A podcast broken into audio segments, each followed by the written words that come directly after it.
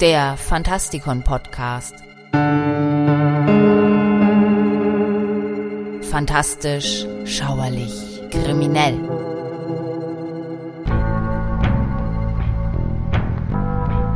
Hallo Freunde draußen an den Radiogeräten und willkommen zu einem weiteren Fantastikon-Podcast, in dem wir uns mit Helden, Versagern und anderen Ikonen beschäftigen. Interessante Geschichten gibt es hier sowieso zuhauf. Und heute geht es hier um das Phantom, den wandelnden Geist.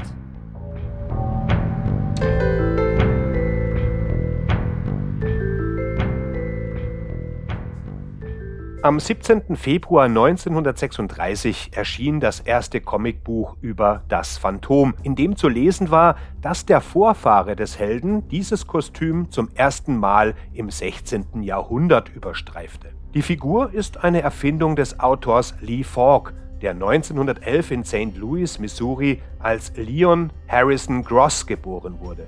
Während seines Literaturstudiums an der University of Illinois hatte er plötzlich die Idee für einen Comic, in dem der Held das Verbrechen durch Hypnose bekämpft. Dieser hypnotische Held, Mandrake der Zauberer, wurde als Mandra der Zauberer recht schlecht ins Deutsche übersetzt. Er debütierte am 11. Juni 1934 und der Autor nannte sich fortan nur noch Lee Falk. Mandrake wurde so erfolgreich, dass der Verlag King Features ihn um eine weitere Figur bat. Sein erster Entwurf war ein Comic, das auf den Abenteuern von König Artus und den Rittern der Tafelrunde basiert. Als das abgelehnt wurde, schuf er einen maskierten Helden in der Art von Zorro, der aber wie Tarzan im Dschungel Afrikas lebte und das Böse und die Ungerechtigkeit in ähnlicher Weise bekämpfte wie die Ritter der Tafelrunde. Seine Hintergrundgeschichte besagt, dass er einen Angriff von Piraten überlebt hatte und gelobte, sie und andere Schurken mit einer geheimen Identität zu bekämpfen. Die Rolle des Verbrechensbekämpfers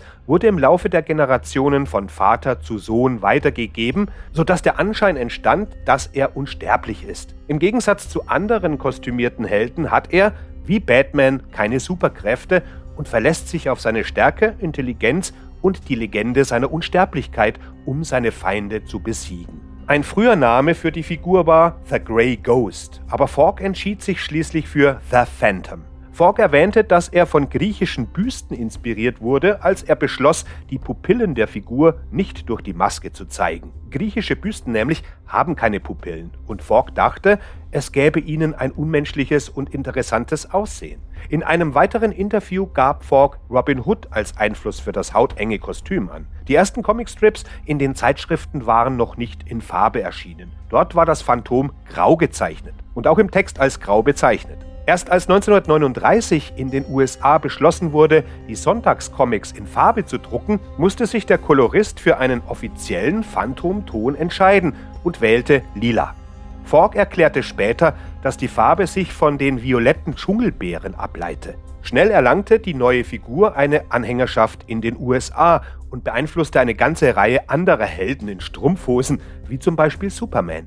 In Australien gab das Phantom sein Debüt am 1. September 1936 in der Zeitschrift Australian Woman's Mirror. Einige der Orte, die Falk in dem Comic bereits festgelegt hatte, wurden in diesen Ausgaben in australische Schauplätze verwandelt, was viele Leute glauben ließ, dass der Comic eine australische Kreation sei. Tatsächlich hält der Verlag Free Publications mit dem Phantom den Rekord über die längste ununterbrochene Veröffentlichung einer Comicreihe. Interessant ist vielleicht, dass die beiden großen Comichäuser Marvel und DC jeweils eine eigene Version des Comichelden veröffentlichten. Den Anfang machte DC in den Jahren 1988-89.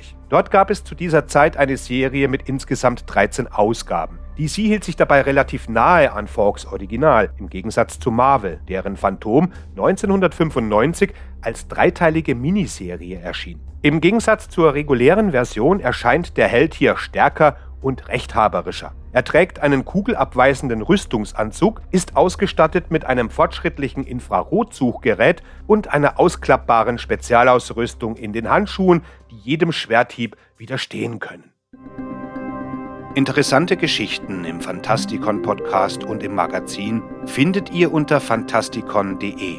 Auf der Webseite findet ihr außerdem Buchbesprechungen und Kolumnen über die unterschiedlichsten Themen, die nicht im Podcast erscheinen. Mein Name ist Michael Percampus und ich hoffe, wir hören uns demnächst wieder. Gehabt euch wohl.